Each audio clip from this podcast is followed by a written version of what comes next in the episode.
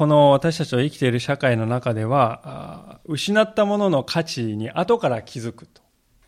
いうことが、まあ、しばしば起こっているように思うんですね。まあ、例えば今から遡ること約150年ぐらい昔のことですけれども、ロシア帝国がクリミア戦争でですね、本当に大きな打撃を受けた。で、その、まあ、打撃を受けまして、ロシア帝国はこの財政難に陥りましてですね、それをどうしようかと考えて、えー、考えた策はですね、アラスカをアメリカ合衆国に売るということなんですよね。で、アラスカを、まあ、アメリカに売って現金を得ようと。で、その時のあの、売ったお金は当時の価格で720万ドルだったそうでありますけれども、まあ、今の日本の円に換算しますとですね、現金の価値に換算すると約100億円ぐらいだそうですね。アラスカというところはあの日本の国土の4倍にもなる広いところでありますから、まあ、それを計算すると1坪0.2円なんだそうですね。まあ、ただ同然ですよね。100坪でもですね、20円ですからね。もうただ同然でありますけれども、それでも、この交渉をまとめたですね、当時のアメリカの、ま、国務長官、まあ、外務大臣ですね、ウィリアム・ハワードという人はですね、巨大な冷蔵庫を買ったと言って非難されたんだそうですね。巨大な冷蔵庫を買って何もね、えー、ないところを買って100億も出して買ってってこう批判されたんですが、後になってしかしアラスカにはですね、莫大な天然資源が眠っていることが発見されたわけであります。でそうなると、彼はですね、反対に一転してですね、えー、高い評価を受けることになったんですよね。素晴らしい交渉をしたって。たった100億円で日本の4倍のですね、えー、あの、土地を得たんですから、もう、笑いが止まらないっていうことでしょうかね。で、ロシアにしてみれば、いかに財政的に苦しかったとはいえですね、わずか100億でアラスカ全体を手放してしまった。後からも考えても悔やんでも悔やみきれないですよね。でともかくしかし交渉はまとまったんでありますし、もう調印もした。そもそもこれはロシアから持ちかけた話である。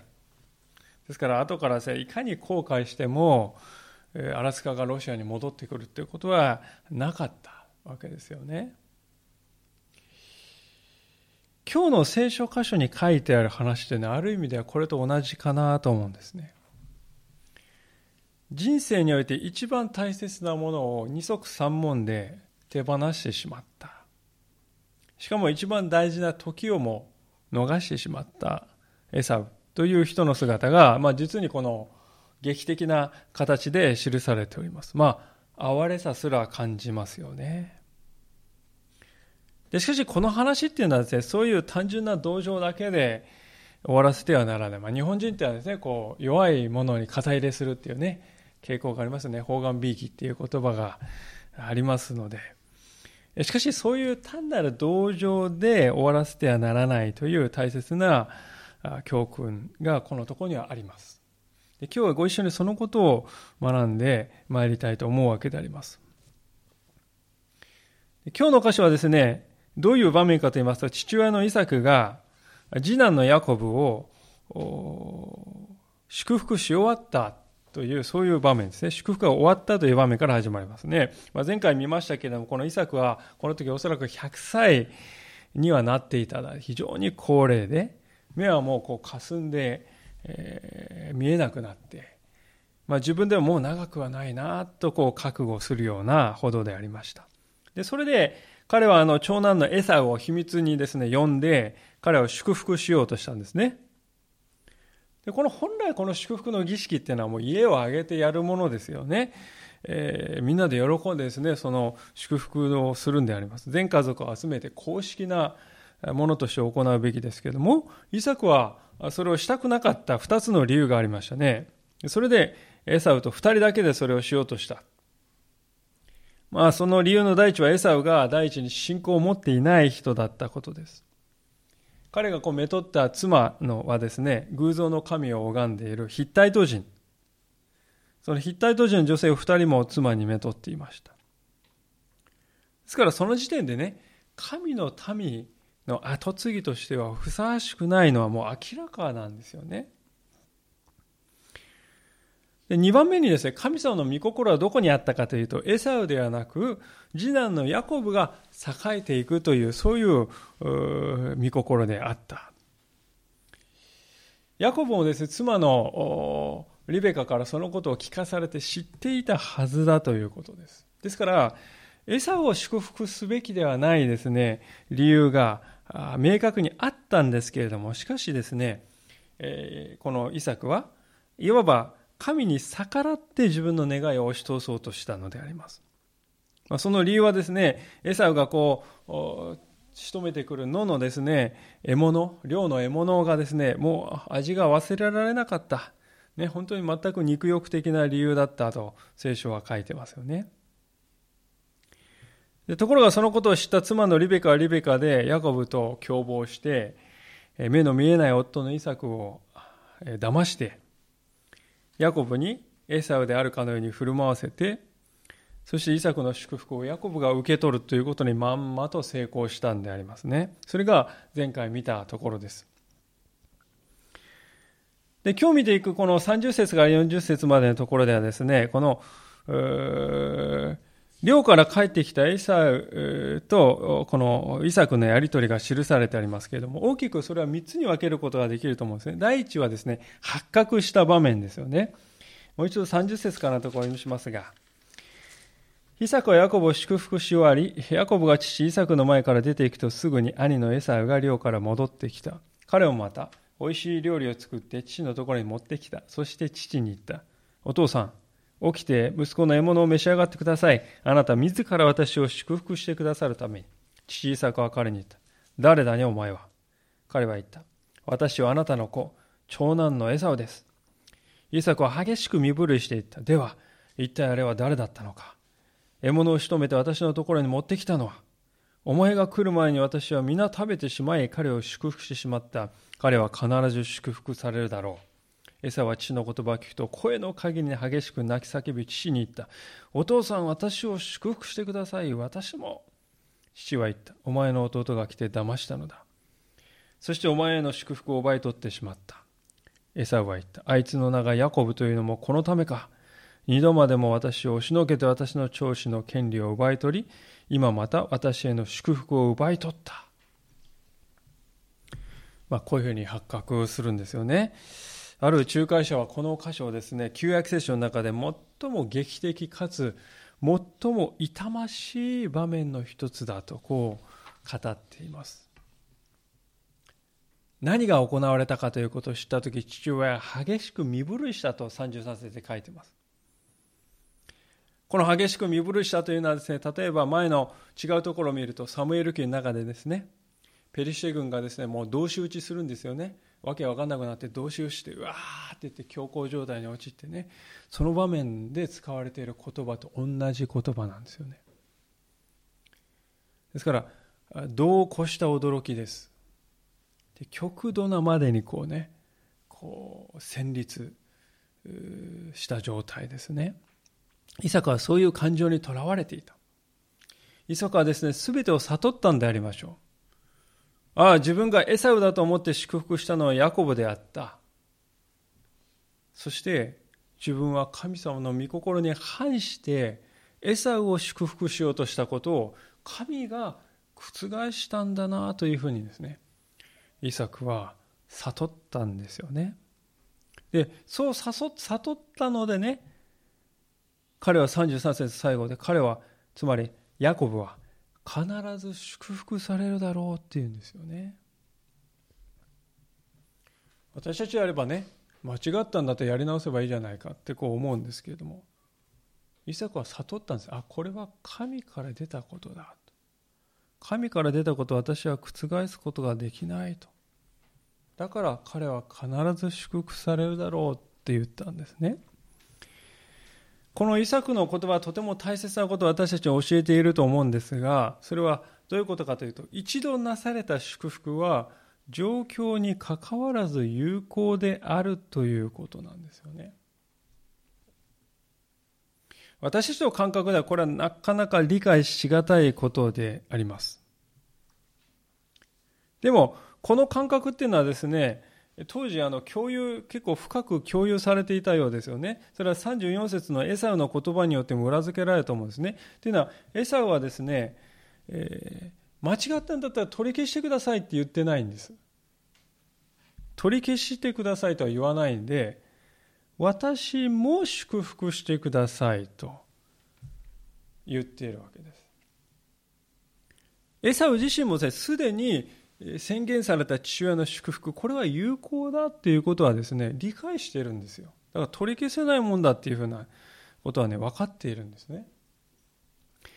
これがですね、皆さん大事なんですけども、聖書が言う祝福というものは正しく理解するために非常に大切な考え方であります。神の名においてなされた祝福は揺るがないものなんだということですね。それが神様の教えだということなんです。ですから、エサはこの後ですね、どうしたかというと、2回にわたってですね、別の祝福を受けようとするんですよね。別の祝福です。36節の後半のところからですが、また言った。私のためには祝福を取っておかれなかったのですか？置かれなかったのですか？イサクは答えてエサウに言った。ああ、私は彼をお前の主とし、すべての兄弟を彼にしもべとして与えた。また穀物を新しいブドウ酒で彼を養うようにした。我が子よ、お前のためには一体何ができるだろうか。エサはですね、祝福の残りはないんですかと父親に問うていますね。すべてを出し尽くしてしまったのですが、何か私に残っている受け取る余地はないんですかというわけであります。まあ、最もな願いですよね。これは当たり前なんですが、当時ね、普通のやり方では父親が死ぬ時にですね公式の祝福の儀式というのをやるんですがその時にやり方って息子はもう全員父親のところに集められるんですよね。それであなたはこういう祝福あなたはこういう祝福ってねでそういうふうにこう語るわけですね。例えば皆さん後でねヤコブがその人生の終わりに12人の子供たちを祝福する場面がね出てきますけどその場面では誰それにねルベン、シメオ、イサカルね、レビ、ユダって言って、一人一人にこう語っていくわけです。それが公式のやり方なんですね。ですから、エサは私の分は、私の分はっていうのは分かるわけですよね。公式のやり方だったらそうなんですが、ところが皮肉なことにですね、イサクがそういうやり方をしなかったんです。逸脱したんですね。そうじゃなくて、エサウにただ、エサウただ一人に全部やろうってしたんですよ。そうしたために皮肉なんですけれども逆にエサウに与えるべき祝福は何も残っていないというね状況が生まれてしまったんでありますだからイサクが神様の御心に逆らった代償っていうのはイサエサウにとってはもうあまりにも大きいんですよね。我が子よお前のためには一体何ができるだろうかとイサクの言葉っていうのはですねエサウにとってあまりにもむごい宣告だったかもしれませんね。残ってないんですか？別のもう一つの祝福は、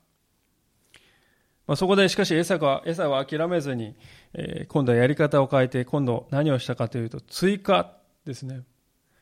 の祝福をくださいっていうそういうやり方で語るわけです。38節ですね。エサは父に言った。お父さん祝福は一つしかないのですがお父さん私を祝福してください。私もエサは声を上げて泣いた。小さくは彼に答えた。見よ、お前の住むところには地の肥沃がなく、上からの天の露もない。お前は自分の剣によって生き、自分の弟に仕えることになる。しかし、お前が奮い立つなら、お前は自分の首から彼の首輝を解き捨てるだろう。エサウは追加で祝福してくださいと。もう一度終わった、残ってない、それは分かった。ではそれに重ねて祝福をしてくださいと頼んだわけであります。思っても見なかった父親の予言の言葉が返ってくるんですよね。39節から40節の言葉。お前の住むところは地の肥沃がない。上からの天の罪もない。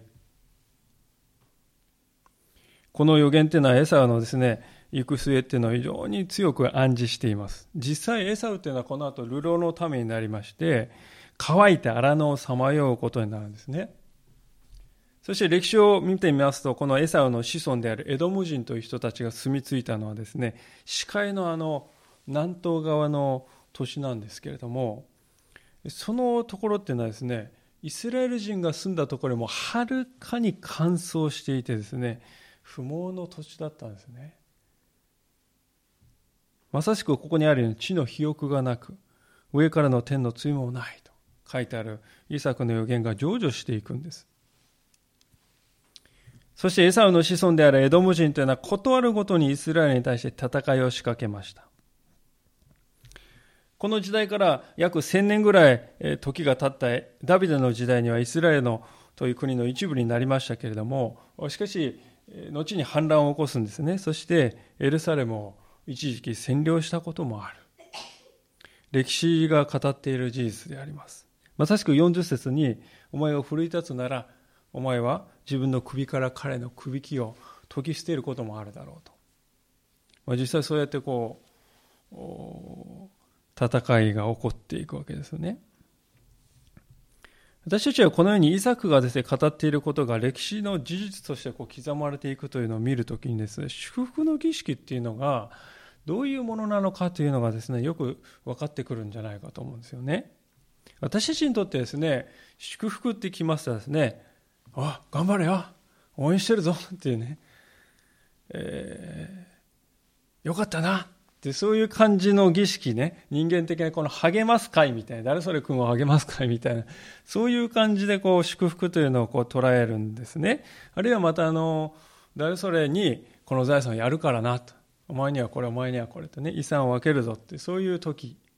であるように感じるんですね。こう祝福の儀式。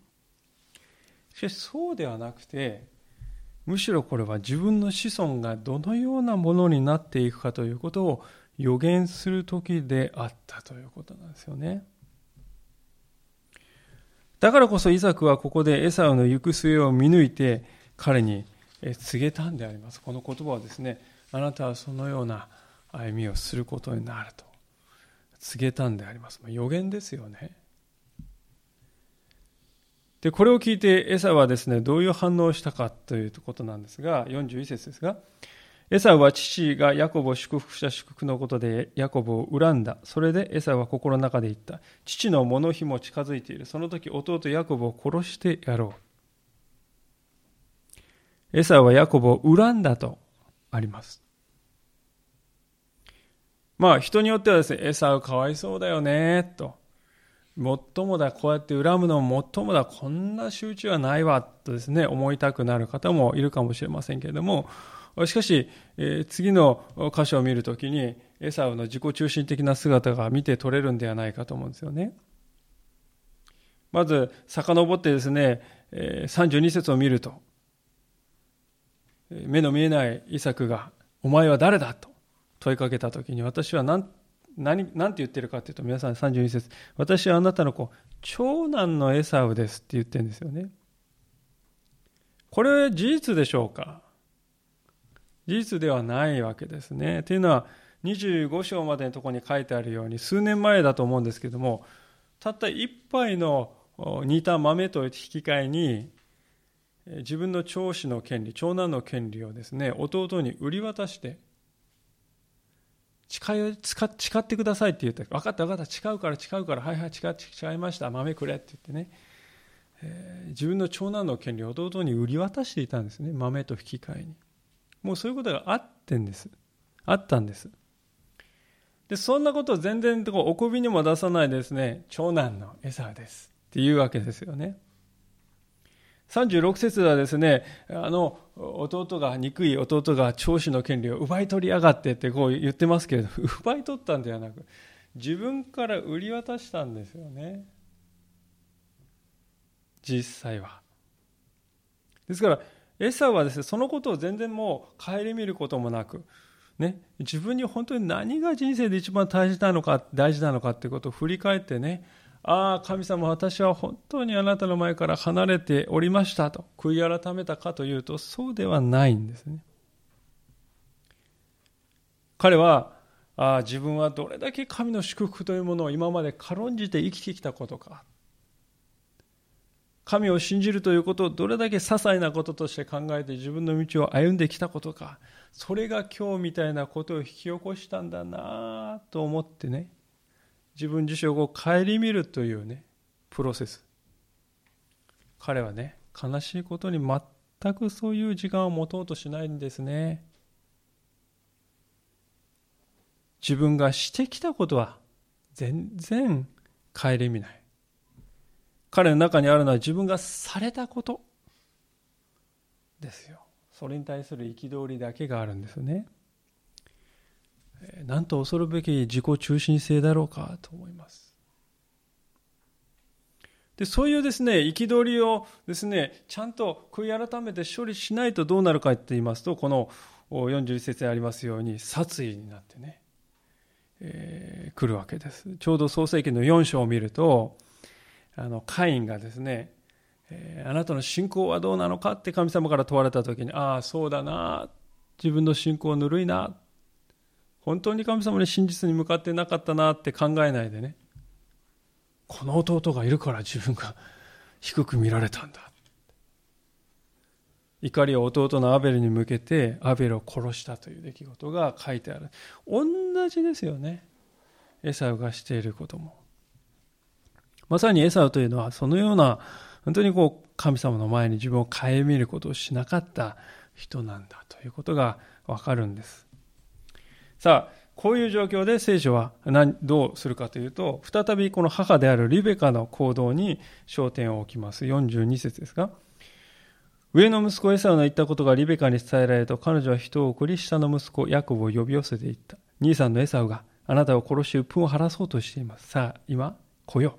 私の言うことをよく聞きなさい。すぐに立ってハランへ。私の兄ラバンのところへ逃げなさい。兄さんの憤りが収まるまで、おじラバンのところにしばらくとどまっていなさい。兄さんの怒りが収まってあなたが兄さんにしたことを兄さんが忘れたとき、私は人を送ってあなたをそこから呼び戻しましょう。あなたたち二人を一日のうちに失うことなど、どうして私にできるでしょう。リベカはイサクに言った。私はヒッタイト人の娘たちのことで生きているのが嫌になりました。もしヤコブはこの地の娘たちのうちで、このようなヒッタイト人の娘たちのうちから妻を迎えるとしたら私は何のために生きることになるのでしょう？リベカはここで再び状況をですね、操作しようと目論んでいます。まあ、ちょうど5節でイサクとエサウが密談しているのをね、耳にしてしまったのと同じようにしてですね、聞いてしまった。するとこう持ち前の行動の速さでパパパパッとね頼っていきまして状況をなんとかいい方向に持っていかないと持っていかないとってねいろいろこう考えてます。しかし結局のところ彼女はこうなって欲しくないと願ってしたことの両方を受けなくてはいけなくなってしまうのは実に皮肉なことなんです。44節を見るとリベカとしてはしばらくとどまっていなさいと。しばらくのことだと。2、3年、長くても4、5年と思っていたかもしれません。しばらく、ほとぼりが冷めるまで、しばらく行ってきなさいと思ったんですが、しかし実際にヤコブがこの後逃亡生活は何年になるかというと、20年になるんですよね。でその間、リベカは二度とヤコブと会えなかった。ヤコブを失ったんですね。で当然ながら母親が主導してこのことをやったっていうのは兄のエサウにも知れ渡りますからね。知れますから。まあ兄とエサウとの兄息子とのね関係も決定的に損なわれた。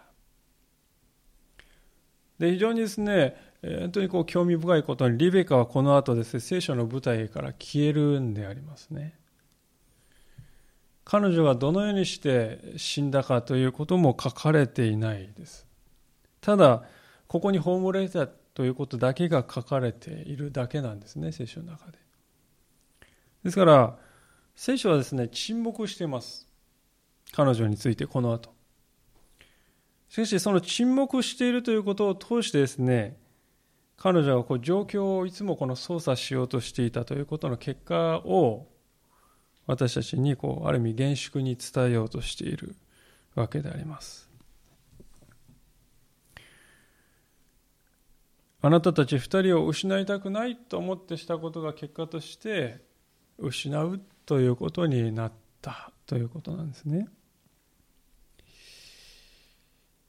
で今日私たちはですねそういうわけでこのこのイサクの家族の姿からまあいろいろなこの人間のその姿を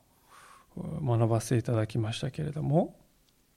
改めてこの彼らの姿から3つの教訓を学び取っておきたいと思っているんですけれども3つの教訓ですが第1の教訓はですね罪には必ず刈り取りが伴うということですね。罪にはその刈り取りが必ず伴うんです。今まで創世記私たち読んできましたけれどもですね読んできてですね皆さん意外なことなんですがですねこの起こってくる出来事のねよし悪しというのはほとんど書かれていないめったに書かれていないということに気づくんではないかと思うんですね。ですから今日の箇所を見てもですね誰それのしたことは悪であった。しかし誰それのしたことは良いことであった。ね。まあ、そんなふうなですねこの評価っていうのはですねどこにも書いてないですね。エサは邪悪な人間だってヤコブはねマシな人間だった。そんないわゆる道徳的評価ってどこにも書いてないんです。聖書がしているのはただ人間の罪の現実をそのまま記すということです。そして一番大事なことはその結果何が起こったかということですね。それだけを書いています。淡々とです。ある意味。それは罪があれば結果が必ずついてくるということですね。創世記に書かれている人間のこの歴史というのはそのことを私たちに教えているとも言えるんではないかと思うんです。確かに今まで見てきたこのイサクの家族の姿はそのことを教えているんではないかと思うんですね。父親のイサクどうでしょうか？彼は常に受け身の姿勢でした。リーダーシップを取ろうとせずに神様の御心に反して信仰のないエサウを後継ぎにしよう。神の民の後継ぎを決めるときにですよ。信仰のない人を神の民の後継ぎにしようと彼はしたんです。その結果、実の息子と妻に、えー、騙されるという痛みを味わうことの結果としてくるんですよね。ヤコブはヤコブでどうしたかというと父親を騙したわけですが彼は逃亡した先ですね今度はどうなるかというと叔父のラバンから何度も騙されることになるんですよね。自分が父親を騙して逃げたその先で今度は自分が何度も何度も騙されるという経験をする痛みをするんです。さらにヤコブは晩年になって今度は息子のヨセフを失った悲しみに暮れるというね。まあ後で取り戻しますけれども何年ももうヨセフを失ったと言って嘆いて暮らすね。老年時代を送るっていうことが分かって分かりますね聖書で。で母親のリベカに目を留めますとヤコブを偏って愛していたがために人間的な策というものを常に優先しましたね。とにかく策を浪するんですね。神様はこれをどういうふうにされるかというふうにですね祈ってこう決めていくというよりはこれは絶対に食い止めないといけないってまささっとこうまず動くっていうことですよね。でそのためには夫を欺くことも厭わないとでもその結果どうなりましたか？愛する弟息子のヤコブとこの後二度と会うことができないという痛みを刈り取るんですね。それぞれがですから罪の結果、例外なく痛みを伴う刈り取りを経験します。エサはといえば中でも最大の刈り取りを受けなくてはならなかった人物ではないかと思うんですね。神様を軽んじて祝福を二足三門で売り渡してしまったという最大のこの罪を犯した彼はですね、計り知れない人生の損失を経験いたしました。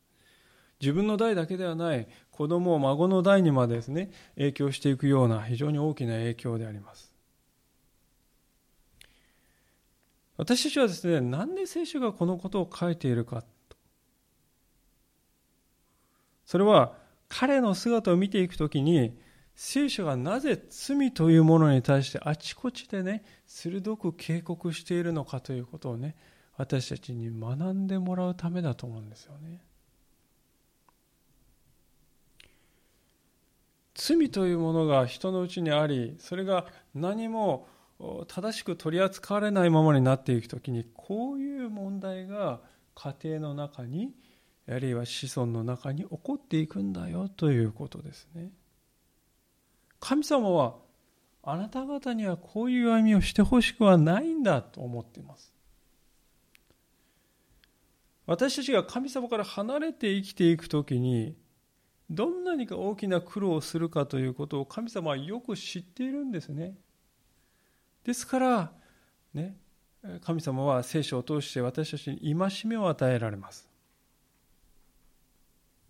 ある意味では私たちはです、本当にこの崖に向かって突き進んでいるようなものです。そこで立て札があり、この崖の先に行くと死にますよ。その立て札が聖書ですよね。私たちは先が見えないのでですね、こんな立て札気にするかと言って崖にね、突き進んでいるんです。しかし神様は先が見えておられます。その先は崖だ。だからあらん限りの姿を通して聖書を通してですね、えー、私たちにその先に行ってはいけないと語るそれが聖書の言葉でありますですから聖書の戒めというのは私たちを縛り付けてがんじがらめにする時々そういうふうにね感じるいう方もいらっしゃいますがそうではなくて私たちを守るためにあるんだということをぜひ私たちは知っておきたいのであります。さて、次にこの第二の教訓に移りたいんですけれども、この私たちは今日学ぶ第二の教訓はですね、神様の祝福は絶対なものとして働くっていうことです。皆さん、この家族のね、祝福をめぐる、なんていうんですか、大騒動を見てくださいね。私たちこれ見るとね、もう、一回リセットしてやり直したらって考えるわけですよね。えーね、ちょっとこんな行動ぐちゃぐちゃしてんだったらちょっとあれなかったことにしてもう一回リセットしてやり直したらいいんじゃないですかって考えるんですよね。でそれっていうのはですね神の祝福っていうのも人間の約束事のようにね簡単にこの出したり引いたりできるようなものとしてね、えー、考えているある意味貶めているってことなんですね。むしろこの歌詞を読んで分かることはすごいことだと思うんです。こんなに罪ある者たち、こんなに愚かな者たちによってね、なされた祝福であっても、その祝福はね、微動だにせずに、有効であり続けるっていうね、ことですよね。アブラハム、イサクに代表されるような神に選ばれた族長たちが死の床において行う祝福。それ自体が神の予言であって必ず成就していくものだと神の名においてなされた誓い神に選ばれた者が神の名においてなすその言葉には取り消すことのできないそのような重みがあるわけであります。イサクのような欠点の多い族長の言葉であっても何ら変わることはないんです。でであるならばねどうでしょうか。キリストがなされた祝福は消えることがあるでしょうか。罪も汚れもないお方が私たちの罪のために体を捧げてくださったあの十字架あの十字架の上で語られた言葉にはどれほどの力があると思われますかイエス・キリストは自分自身を十字架につけようとしてですね、躍起になっている者たちのために何と言われたか、それは、父よ、彼らをお許しください。彼らは自分で何をしているのかわからないのですと叫んでくださいました。その通りですよね。私たちは自分が何をしているのかも分かってないものであります。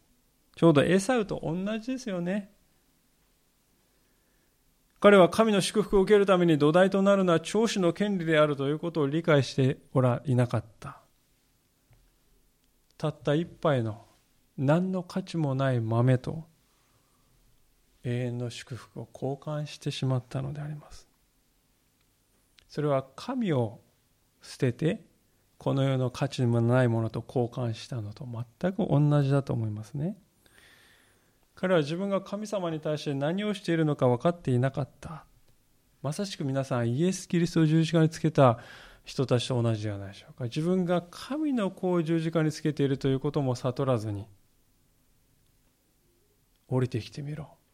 そしたら信じてやるから。それがね、人間だということなんです。しかし主はそのような者たちのために十字架の上で彼らをお許しくださいと祈ってくださり最後に何と言われたかというと完了したと宣言してくださった。救いは完了したということですよね。ですからキリストの救いはそれ自体完全なものであり信じる者を完全に救う力を持っているんですよ。皆さんイサクのこの祝福でさえね、神の名によって死の床でなされたら有効なんですよ。歴史の事実を見ればわかります。確かにヤコブのの子孫は祝福されていくんですね。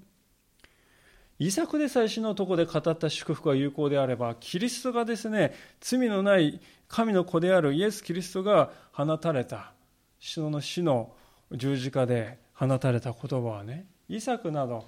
はるかに勝って完全に有効だと言えるんじゃないですか。ですから私たちのはこの方の言葉に全面的に完全に信頼してよいのだということです。神の名によってなされた祝福にはねそのような完全な救いの力があるんだと私たちは信じていい。いや信じるべきなんだと。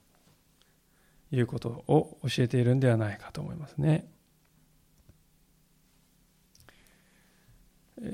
さて、えー、今日の聖書箇所はそのような素晴らしい祝福あ救いというもの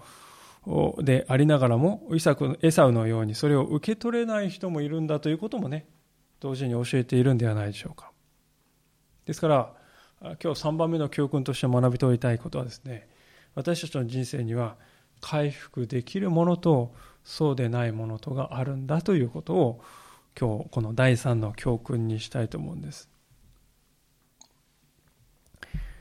えー、今日の箇所のこのエサの姿を新約聖書のヘブル人への手紙の中でこのように書かれております。書いております。評価しております。以前開けた箇所なんですが、もう一度開けておきたいと思うんですね。ヘブル人への手紙の12章のところです。ヘブル人への手紙というのはもう聖書の一番後ろの方にありますが、12章の16節ヘブル12章16節です。2017聖書で455ページになります。ヘブル12章の16節から17節ではお読みいたします。2017-455ページ。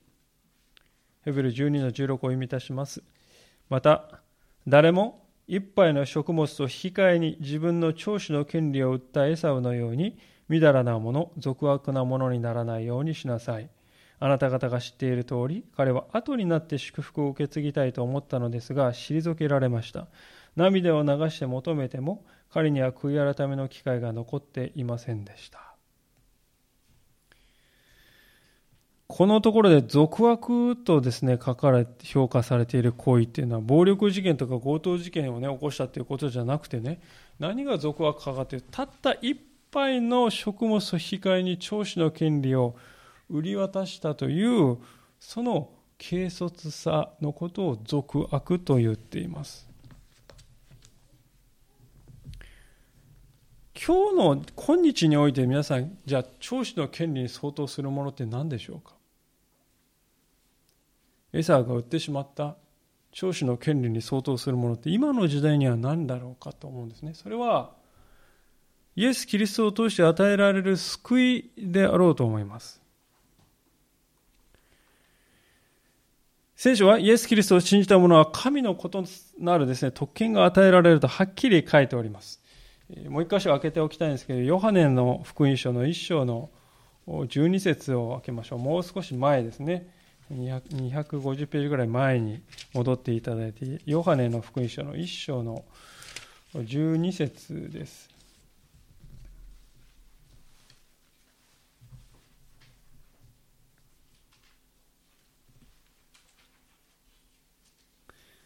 ヨハネの一章の12節ヨハネの福音書の一章の12節ですし、2017聖書175ページになります。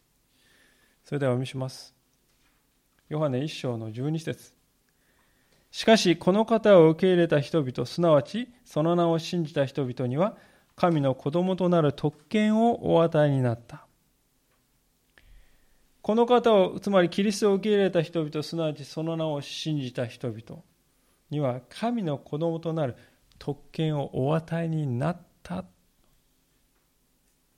キリストを信じ、この方を受け入れた人々には、神の子供となる特権がすでに与えられているのだと。まあ、ところがこの救いのことを取るに足りないものってね、味気ないものと考えて真剣にここにですね、本当に心を向けていこうとしないで、ただ漫然と時を過ごしていくならばどうなるでしょうかね。それはイサクが、あ、ごめんなさい、エサウがしたことであります。彼はその結果永遠に時を失った、祝福を失ったのであります。先ほどのエブル書の箇所には彼は後になって祝福を受けたい受け継ぎたいと思ったのですが退けられました。後になって受け継ぎたいと思ったが退けられました。涙を流して求めても彼には悔い改める戻ってくる機会が残っていなかったとはっきり書いてますよね。エサが祝福を得たいと思った時はすでに手遅れであった。遅すぎた祝福をください、祝福をください、祝福をくださいと3度も彼は後から嘆願していますが、しかし道は開かれることはなかったということなんですよね。これは本当にこう、大事な教訓を私たちは教えていると思います。イエス・キリストの救いにもこれは当てはまることであります。聖書はこの救いを受け取ることができるとき、それが開かれている期間には限りがあると証言しています。先ほどのヘブル書の箇所もそうです。なぜあそこでエサウの姿を上げているかというと、彼をよく見て学びなさいということですね、教訓を。価値を知るべき時に知らず、求める時々に求めず、後になってその価値を見出としても見出したとしても、そのもはや取り戻す手段はなくなっていたというね。その彼の姿を見て学びなさいという意味でヘブル書はね、エサの姿を書いているわけであります。キリストが私たちの予想もつかない日に再び世に来られるときに、えー、私たちの中で一人たりともですね、涙を流して嘆願するようなことがないようにと私は切に願うものであります。救いは熱心に追い求めて探求して日々見つめていく価値のあるものであります。いや、人生で本当に大切な追い求めるべきものは何かといえばこれだと言えるでしょう。すでに救われているクリスチャンの方々に最後に申し上げたいのであります。神の民の長子でした彼は。しかし軽率に振る舞いその祝福を失ってしまったエサウのような歩みを私たちはしないようにしたいと思います。その危険というのは常にあると思いますね。悪魔はですね、私たちのうちから救いをですね、何とかして奪いを取ってやろうと。キリストの救い、そんなものは価値がないものだ。よう見ろ。もっと素晴らしいものがあるではないかと支えてくる悪魔は私たちの周りにいつもいるのであります。ですから私たちは本当に共に一人も欠けることなく、また遅すぎるということもなく、この素晴らしい救いに今日からまた新たに日々預かっていきたい。自分が与えられているものが何何なのか。その価値にですねいつも気づいて歩んでいきたいと思います。一言お祈りしたいと思います。